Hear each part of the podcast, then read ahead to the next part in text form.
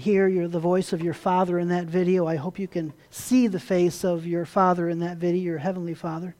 I hope you can feel the heart of your Father in that video. What a powerful video. And that's the reality of Christmas. Christ came on behalf of the Father to make things right with us. And you and I, we all know. Look around the world. This world's messed up, it's broken.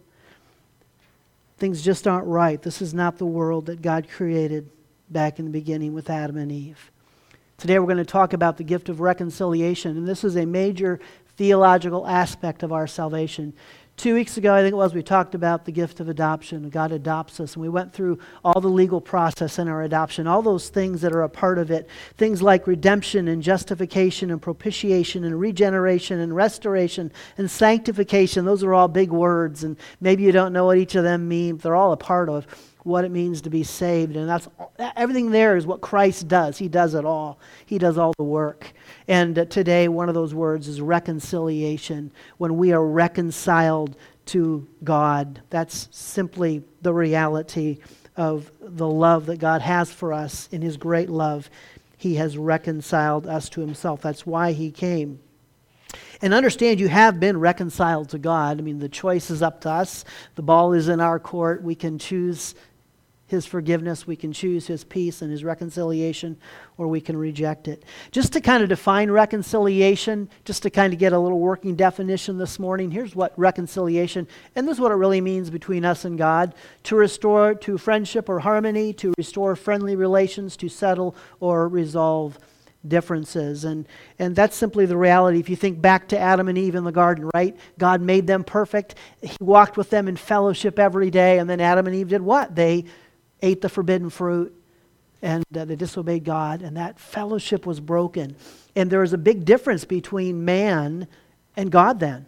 We looked at that last week a little bit. Remember, we looked at the story there in Isaiah. He has this great vision, and Isaiah sees the glory of God. And what does I, I, Isaiah say when he sees the glory of God? He says, Woe is me, I am ruined for I am a man of unclean lips living in a land of unclean people. And basically, he just saw the glory of God and, and the contrast of his own sinfulness and fleshliness and brokenness contrasted to God's perfection. What a contrast. And he just was like, Well, I am ruined. And that's the difference. God is perfect and holy, and we are anything but.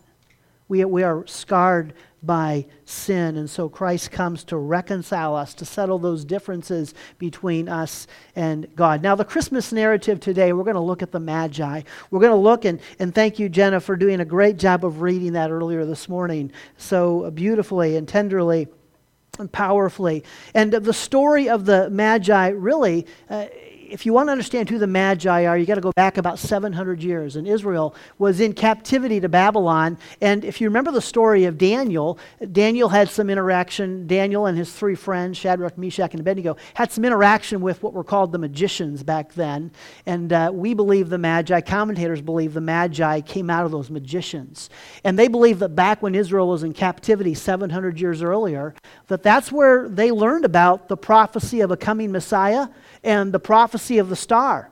And so here are these magi. They're, they're like astronomers. They study the stars. Uh, they're also identified as wise men, also as kings, but they really probably weren't kings.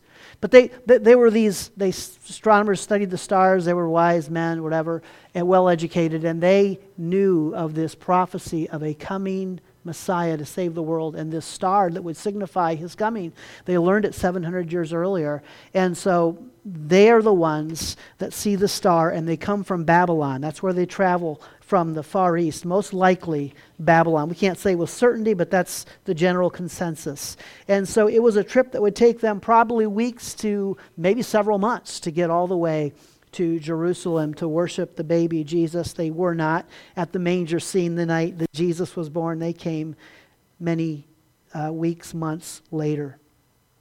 And Christ comes and, uh, and they come to worship the newborn Christ. Now, we're going to look at the story today, the Magi's narrative, through really two key words. And we're going to look at this idea of reconciliation through t- two key words hostility and hope. Those are the two key words we want to focus on. But let me give you a big idea that will help us understand this idea of reconciliation, because reconciliation find, brings peace. Now, you're not going to find the word reconciliation or peace directly in the text this morning, but it's clearly there. It's clearly one of the underlying eh, things that's lacking or one of the underlying things that is celebrated, uh, really, when you look at the narrative. Today's big idea is simply this being at peace within yourself and in this world requires being at peace with God. It's, that, it's, it's just it's simple. That's what the scriptures tell us. And people can fool themselves or they can not admit that that's true and they can think, oh, I don't need God to be at peace. Yeah, you really do. If you're really, really, really, really honest, when push comes to shove, when life gets it, it's hardest, when, it, when, when this world pushes back on you, you're going to find out that if you're not at peace with God, you're not going to have peace within yourself and you're not going to have peace in this world. You're, you're going to struggle to have peace in your relationships, peace in your circumstances.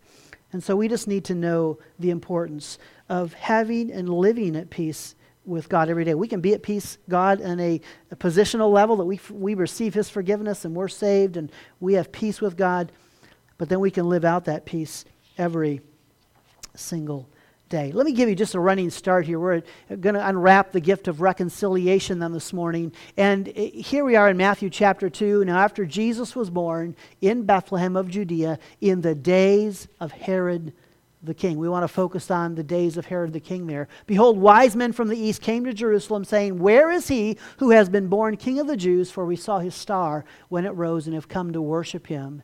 And when Herod and the king heard this, when Herod the king heard this, he was troubled, and all Jerusalem with him. And so here's the first thing that we're going to see the two sides of Christmas the dark side of Christmas and the bright side of Christmas. The dark side of Christmas is that Jesus came into a world of hostility. He was born into a world of hostility. It was a hostile world. It's a hostile world today, right?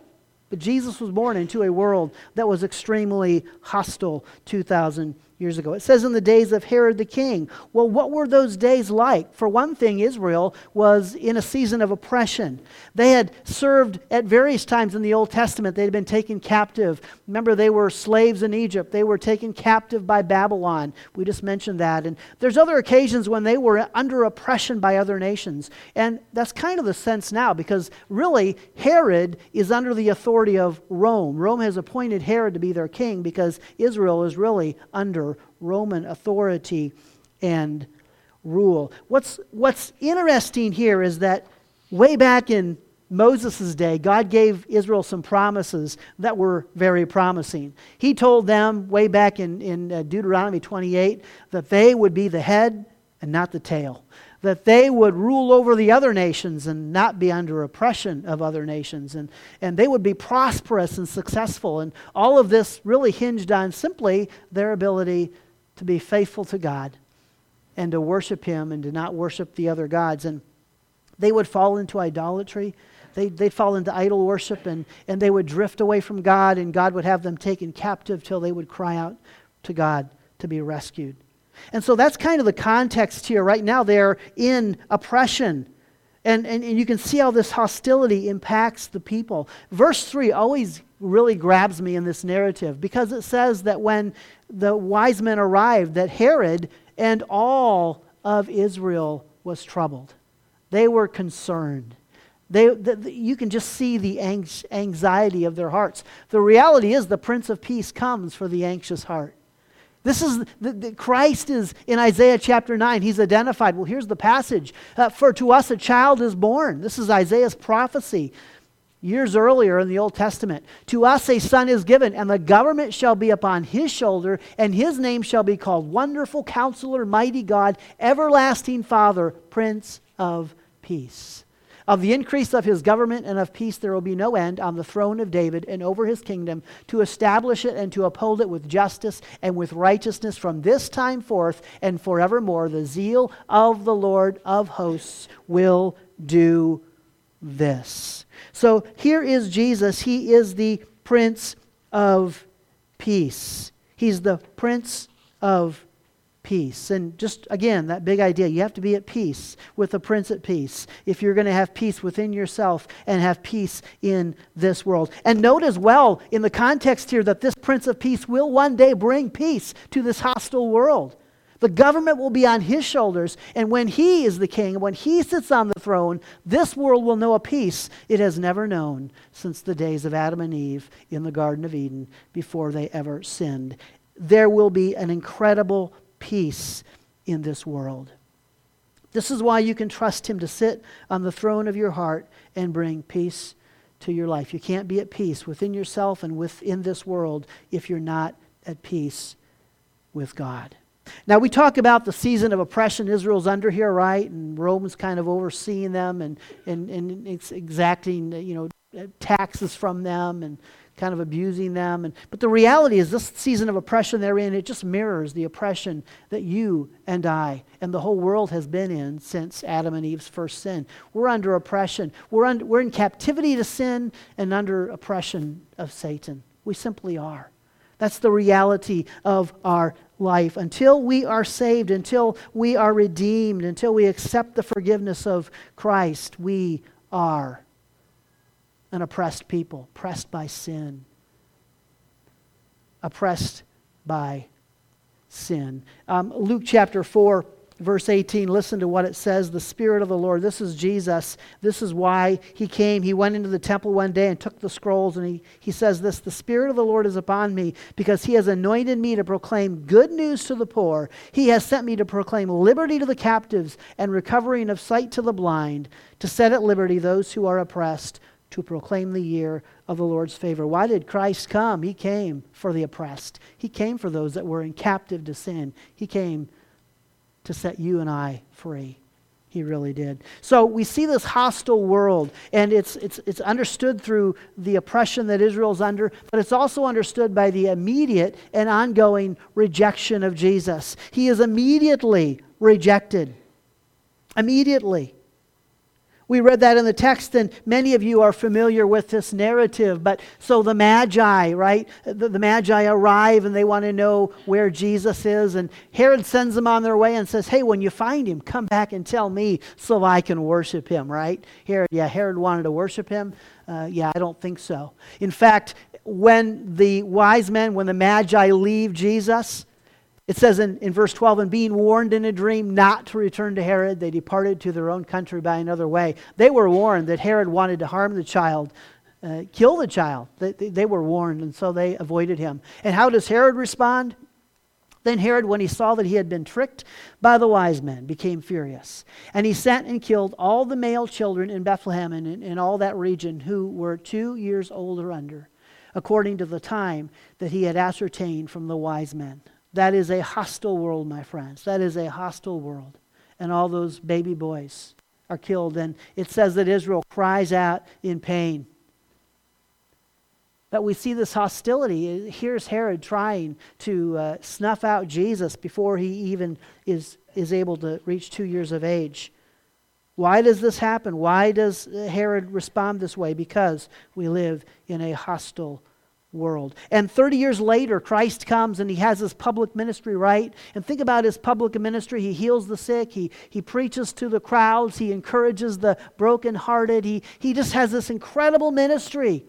And yet, for three years, he really is chased by certain individuals and he's rejected. And the saddest thing about this all is he came for the oppressed, right? And eventually, the very oppressed that he came for are going to do what? They're going to cry out for his crucifixion. They're going to cry out and say, Crucify him, crucify him, crucify him.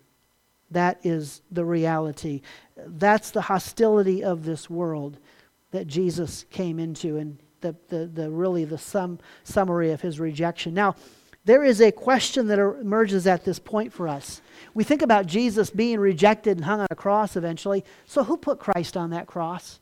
Would we say the Roman soldiers put Christ on that cross? Would we say that it was the likes of like Herod, the political individuals that put Christ on that cross? Would we say it was the, the Sadducees and Pharisees, the Jewish religious people that put Christ on that cross? We think about we think about Jesus coming to a hostile world where he faced certain enemies Listen to how Paul explains it to us And this is um, going to be found in the book of Romans, chapter 5. Pretty humbling verses here. Thinking of this question who put Christ on that cross? Romans 5 For while we, you and I, were still weak at the right time, Christ died for the ungodly. For one will scarcely die for a righteous person, though perhaps for a good person one would dare even to die. But God shows his love for us, and that while we were still sinners, Christ died for us. Since therefore we have now been justified by his blood, much more shall we be saved by him from the wrath of God. 4, verse 10. For if while we were enemies, we were reconciled to God by the death of his Son, much more, now that we are reconciled, shall we be saved by his life. More than that, we also rejoice in God through our Lord Jesus Christ, through whom we have now received, there's that word, reconciliation. But who put Christ on that cross? Yeah, we did. We're the enemies of God here, according to Paul. We're the enemies of God. And here's the reality there are a lot of people today that don't know Christ as their Savior, or they're not really interested in spiritual things. They don't know a lot about God. But if you ask them, they say, Well, I'm not an enemy of God. Paul says otherwise. Paul says, If you don't know Christ as your Savior, you are opposed to Him and His righteousness, and you are His enemy. Boy, that's pretty, pretty powerful, pretty humbling stuff there. That's the reality. Because here's the reality. Here's what we do we stand in opposition to his holiness. And if we have not received him, we declare that we don't A, want him, or B, we don't really need him. See, he tells us we need him. He tells us we're unholy and we're unrighteous and we need him. And we say, well, sorry, God, but you're just a liar because I really don't need you. I can do this on my own. And so, yeah, I'd say that sounds like somebody who may not think they're an enemy of God, but they are an enemy of God. They are opposed to him. When we ask the question, who nailed Jesus to the cross, we have to ask ourselves another question. Uh, um, I got sidetracked there. Anyway, this is the dark side of Christmas then. This is the dark side of Christmas where we see that Jesus came into a hostile world. And the point I was going to say there is that we may not look at ourselves as a Herod, but we're all a little more like Herod than we think we are. We really are. Before we know Christ, we're a little more like Herod than we think we are.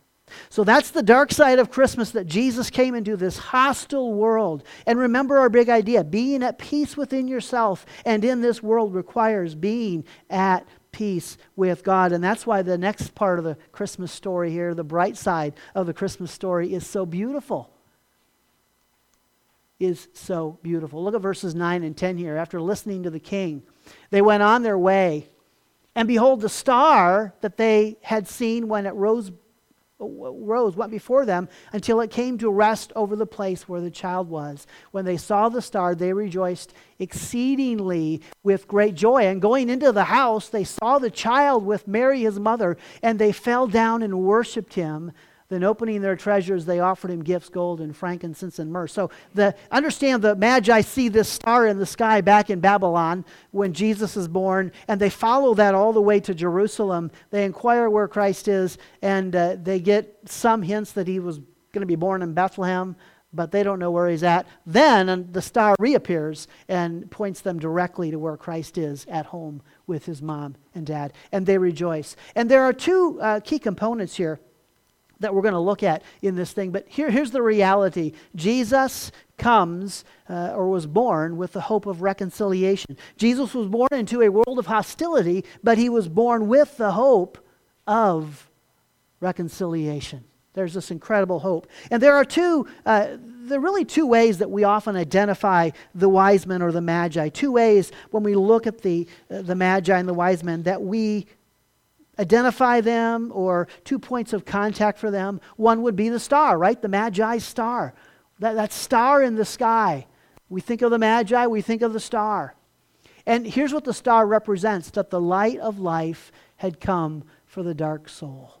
The light of life had come for the dark soul. We saw earlier that the Prince of Peace came for the troubled heart. Here, the light of life has come for the dark soul, those that are living in darkness. In fact, remember Isaiah, the prophecy? Isaiah talked about the Prince of Peace that would come and govern the whole world and take the government on his shoulders. Same prophecy by Isaiah. Up in verse 2, the people who walked in darkness have seen a great light.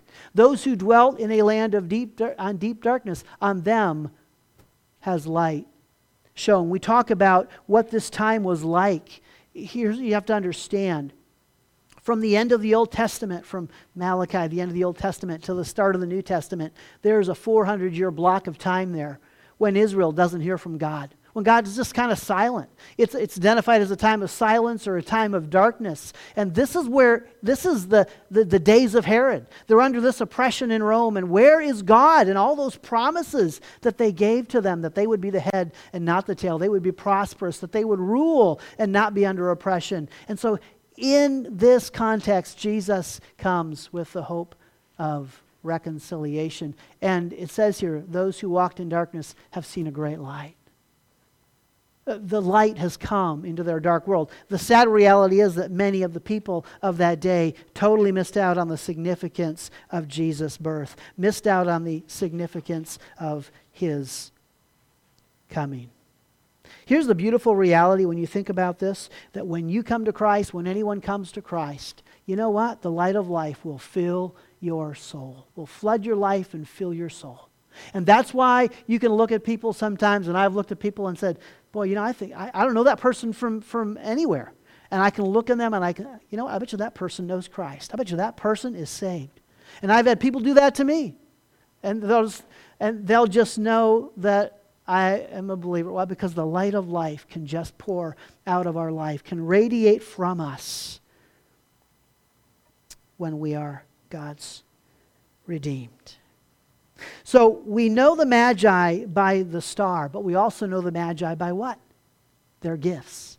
They bring three gifts. The Magi brings three gifts, and each gift is very significant. Each gift, when you add them all up, tell us a very incredible story. There is, of course, gold. They brought gold and frankincense and myrrh. Gold speaks of the royalty of Jesus. He is a benevolent king uh, set to rule the world one day. This ties back again to the Prince of Peace title we looked at earlier. Jesus will be the first one, he will be the first king to rule on this earth and bring about total peace. There will be peace throughout the land. It'll be an amazing, an amazing, an amazing time when he rules.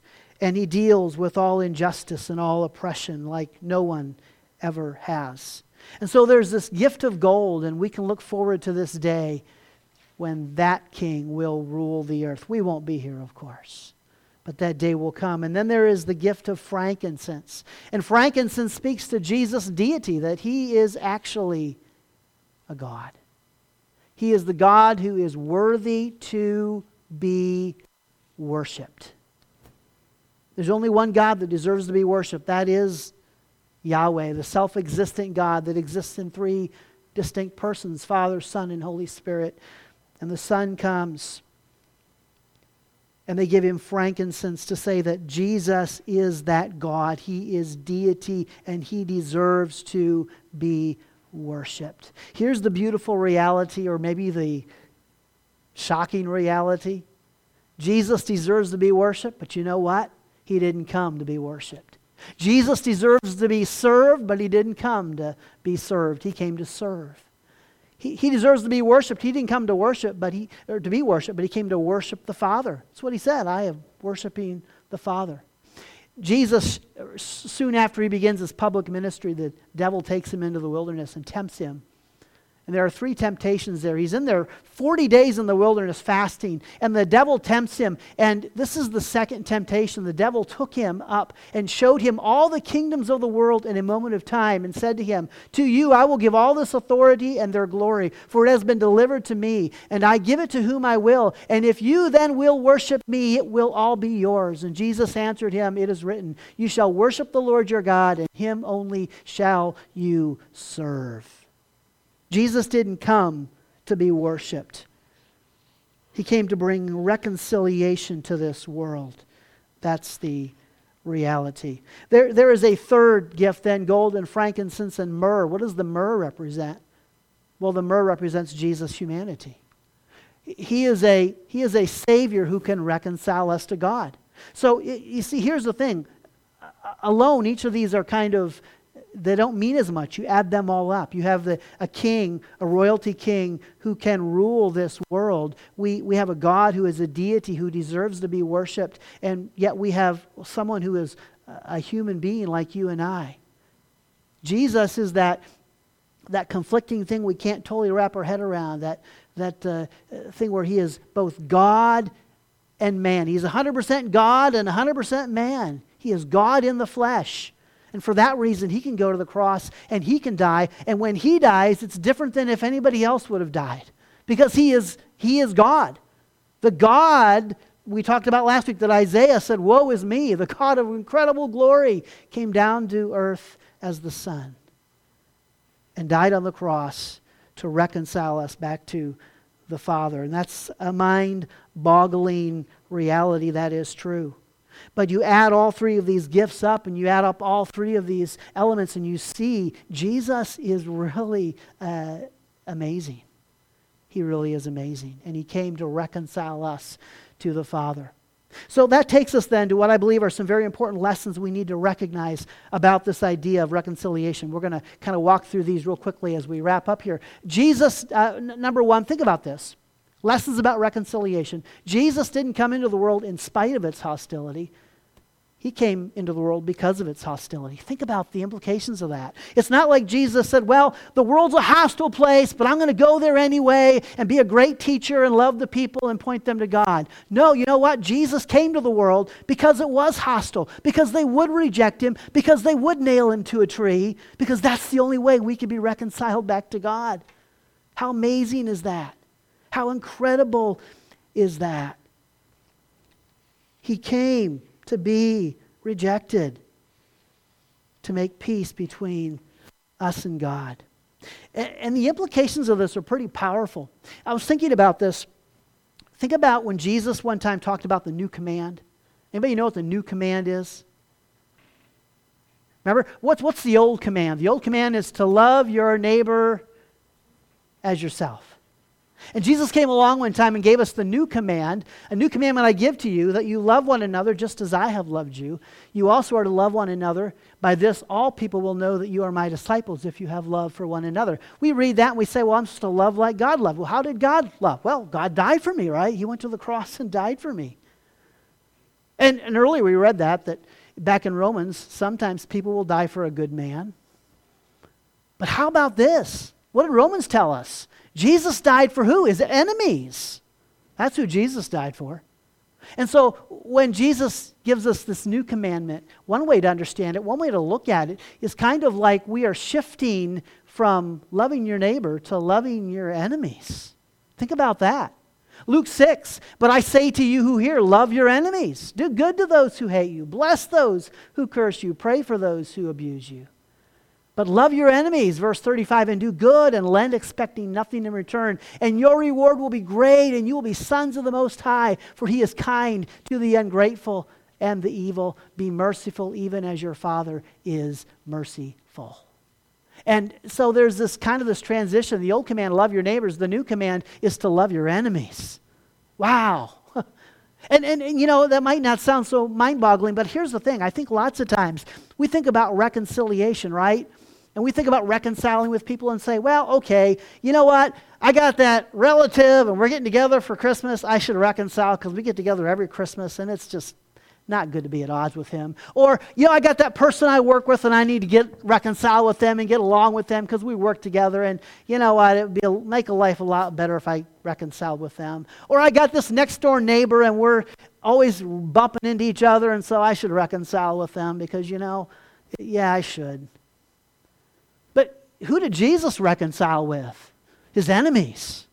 And, and in sense, there's a sense of reconciling with those who we don't always see as useful. That they don't have any use in my life. There's no benefit to me to reconcile with them. They're, you know, you know, they're my enemy. They, they were mean to me. They cheated me. They abused me. They hurt me. I have nothing to do with you. I'm never going to think about you again. I'm going to bury my hard feelings deep inside. And yet Christ came and says we need to love those who we don't always see as useful. We need to reconcile even with those who are. That's what Christ did on the cross. He reconciled with his enemies. He reconciled with his enemies. And, and why would this be important if you think about it? Why would it be important that we reconcile with our enemies? Let me tell you one of the reasons why it's important that we reconcile with anybody we come in contact with in this world. Because here's the reality the message of God's reconciliation has eternal implications. It does, it has eternal implications. Here's what it says in 2 Corinthians chapter 5. Therefore, if anyone is in Christ, he is a new creation. The old has passed away, behold, new has come. All this is from God, who through Christ reconciled us to himself and gave us what? The ministry of reconciliation. That is, in Christ, God was reconciling the world to himself, not counting their trespasses against them, and entrusting to us the message of reconciliation. Therefore, we are ambassadors for Christ, God making his appeal through us we implore you on behalf of Christ, be reconciled to God. For our sake, he made him to be sin who knew no sin, so that in him we might become the righteousness of God. See, that's reconciliation, how it works. Christ took on our sin so we could be made right with God. God didn't just forgive us to reconcile with us, He didn't just forgive us of our sins, He gave us His righteousness. And now, no matter what I do in life, I'm holy and I am righteous. I am not just forgiven, but I'm given the righteousness of Christ. That's how I have peace with God. That's how I'm reconciled to God. But did you see the heart of what he's saying here?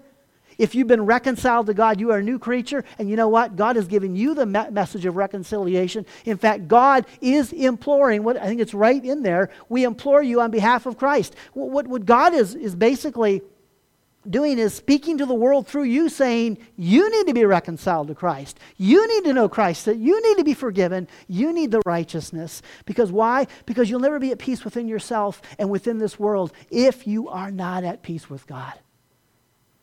And if you know that, you need to go out and you need to reconcile with anybody, even the people that have no use or value in your life, those enemies that have hurt you. You need to reconcile with them because you know what? You need to point them to Christ. Reconciliation has eternal implications. Eternal, eternal implications. Vishal Mangalwadi, I, I say that, a Christian leader from India, writes movingly of the impact that Gladys Staines had on his nation. Gladys and her husband Graham and their sons had devoted their life to serving leopards in India's eastern state of Orissa. Vishal writes Gladys was an ordinary housewife, but she stunned our nation by spontaneously, unpretentiously, humbly, and genuinely forgiving militant Hindus for their atrocities. They had burned alive her husband Graham and her two little sons sons on January 23, 1999. In 2005, the government of India honored Gladys with one of our highest civilian honors, Padma Bhushan. Why should an individual be given an, uh, a national honor simply for forgiving murderers? To appreciate the forgiveness, remember that India, India's and Pakistan's births as free nations came with the terrible pain of Hindu, Muslim, and Sikh sectarian riots. About 10 million were made homeless. One half to 1 million people were killed, including Mahatma Gandhi. 50 years of secular democracy and education could not free us from this destructive chain of violence and revenge. Hindu Muslim clashes have burned train trainloads of innocent passengers, leading to riots that last for weeks. Frequent riots have reduced Indian Muslims to relative poverty and powerlessness. Any successful Muslim businessman is a marked target for the next round of riots. Even sympathetic bankers hesitate to lend to him. Gladys' simple act of forgiveness became a national phenomenon because it broke this common chain of cause and effect. In city after city, Hindu, Muslim, Sikh, Buddhist, Jain, and secular leaders gathered to publicly honor Gladys as a saint to emulate. The government of India was simply the last in line to acknowledge that Gladys Staines is an ordinary woman with an extraordinary spirit, possessed of a spirituality that could heal our nation. Reconciliation has eternal implications and can reach out and can break through the hardest of hearts and point people to God. Thank you, Gladys, for your testimony. And let me just tell you that reconciliation is worth the initiative. It is worth the initiative. It's worth the effort. Can I just tell you, when it came to your reconciliation, that God reconciled himself to you? And he has already done that. You may have not received it, but he has done it. He has made peace at the cross with you and God. And here's the thing, though it's worth the initiative because here's the point is that Jesus reconciled you to God when you were oblivious, when you didn't even know you needed it, when you didn't even recognize you needed it. And, and, he, and he reconciled. He made things right between you and God. You just have to receive it. It's just that gift. And, in fact, here, here's the thing can we just revisit a question we asked earlier? Just think about how, how Christ pursued this, this issue of reconciliation with us. We asked the question earlier um, uh, okay, God pursued me for reconciliation when I was oblivious to the need, but I didn't even know I needed it. He came and pursued me. All those people there in Jerusalem that were troubled when, when Christ came and they, Herod, they were all troubled and they were all reconciled to God, but they were oblivious that Christ had come. So here's the question though who really put Christ on the cross? We said it earlier, right? Was it the Jews? Was it the Romans? Was it you and me? Listen to what Jesus says in John chapter 10. I am the good shepherd. The good shepherd lays down his life for the sheep. Just as the Father knows me and know and I know the Father and I lay down my life for the sheep. And then verse 17 and 18, listen to this. For this reason the Father loves me, because I lay down my life that I may take it up again. No one takes it from me, but I lay it down of my own accord. I have authority to lay it down, and I have authority to take it up again. This charge I have received from my Father. Who put Christ on the cross? He put himself on the cross. Why? Because reconciliation is worth it. He took the initiative to forgive you. Yeah, our sins nailed him there. Our sins required that he go there, but you know what? He put himself there. No one forced him to go there. No one could have stopped him from going there. He went there because he loved you. And can I just say this to you? In the reconciliation process, that you have nothing to offer. You know, most of the time we think of reconciliation, right? There's two people and we need to reconcile. And so it's like, well, you give a little and I'll give a little and we'll agree to disagree on some parts and we'll all come together and we'll reconcile. Well, when it comes to your reconciliation with God, okay, um, He's perfect and He's holy and we are anything but perfect and holy. And that's just the simple reality. First, God overlooks nothing, and I have nothing to overlook. God doesn't look at my life, and eh, the point is there, there, is, there is nothing that I have to offer God in the reconciliation process. And there's nothing that God has done wrong that I need to overlook. It's just that simple reality. The big difference between me and God is His holiness and my sin, and He does all the work. It's not a 50 50 proposition. It's God doing everything, forgiving all my sin, and I simply saying, Yes, I need your forgiveness. I need you to forgive me because I have done everything wrong, and you have done nothing wrong. Reconciliation really adds another layer to forgiveness. You see, God doesn't simply just forgive me, but He gives me, as I said, His righteousness. That's how salvation works. That's how you're at peace with God. Because, listen, we're never going to be perfect enough in our own effort. We've wronged a holy God. And so we receive His righteousness, and that is how we can have a relationship with God. The difference between God and us is beyond comprehension. It really is. The differences between God and us are so vast. It's incredible. But you know, there's a positive lesson here, too, when you think about that. If you can be reconciled to God and think about how great those differences are, think of how great the chasm is. God is holy and perfect, and we are anything but, and yet we can be reconciled to God. You know what that tells us? That we can be reconciled to anyone. There's no person on this earth we can't be reconciled to that we cannot work things out with. If, if the difference, distance between God and me can be spanned, the distance between any two people can be spanned. I don't care who it is. I don't care who it is. And here's the reality in the context of my harshest enemies could lie some of my potentially greatest relationships. Some of those people that are my biggest enemies, I could be reconciled and they could turn out to be some of my greatest friends. Apostle Paul, one of the biggest enemies of God and the cross and the gospel. And he was reconciled to God, and he's one of God's dearest friends. One of God's dearest, dearest friends. Wow. Reconciliation. It is certainly worth it. And then we come to this reconciliation allows us to worship God. And those wise men come, the magi come, they bow down, they worship God. Reconciliation enables that. Reconciliation allows us to come before God and to worship Him and to praise Him, especially because of all that He's done for us and all He's forgiven us and given to us. It's an amazing thing. And so there are those that receive his reconciliation and come and worship. There are those who are oblivious to it and they're just troubled by him and they just keep their distance. And there is, an, there is an amazing contrast to be witnessed in the Christmas story. It really has to do with this. Who is sitting on the throne of your heart?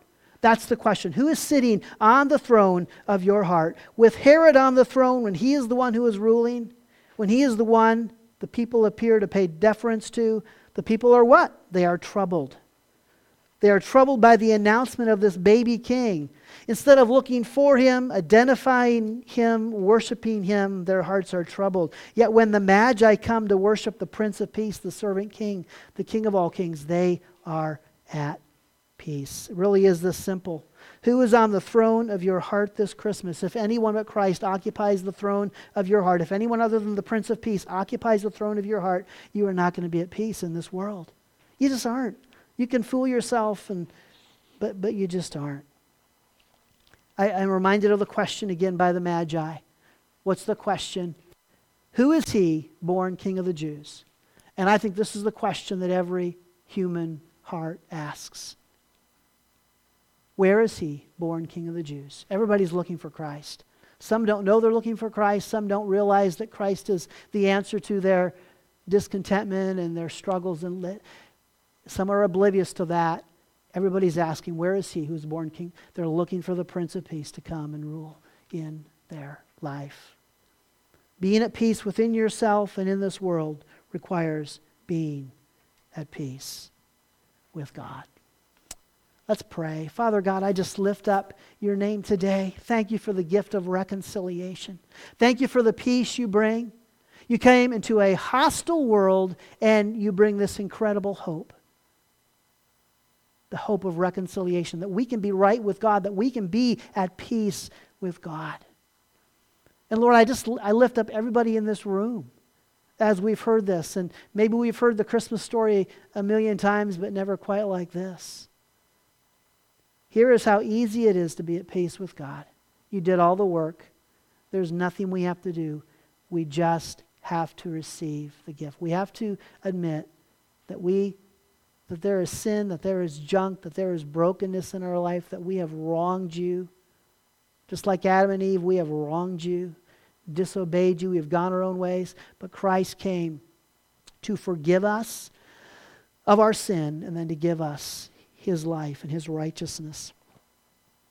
And if we just, if we just can admit our sin and receive your forgiveness, you will come and you will indwell us and you'll give us your righteousness, and we can be at peace and at harmony with the God of the universe.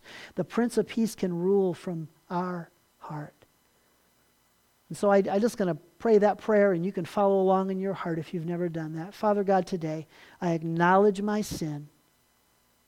I admit that I have wandered from you, and today I receive your forgiveness and I receive your reconciliation. I receive your righteousness so that now I can be right with the Father. Come into my heart. Make me a new creation. Rule in my heart. In Jesus' name, amen. If you prayed along,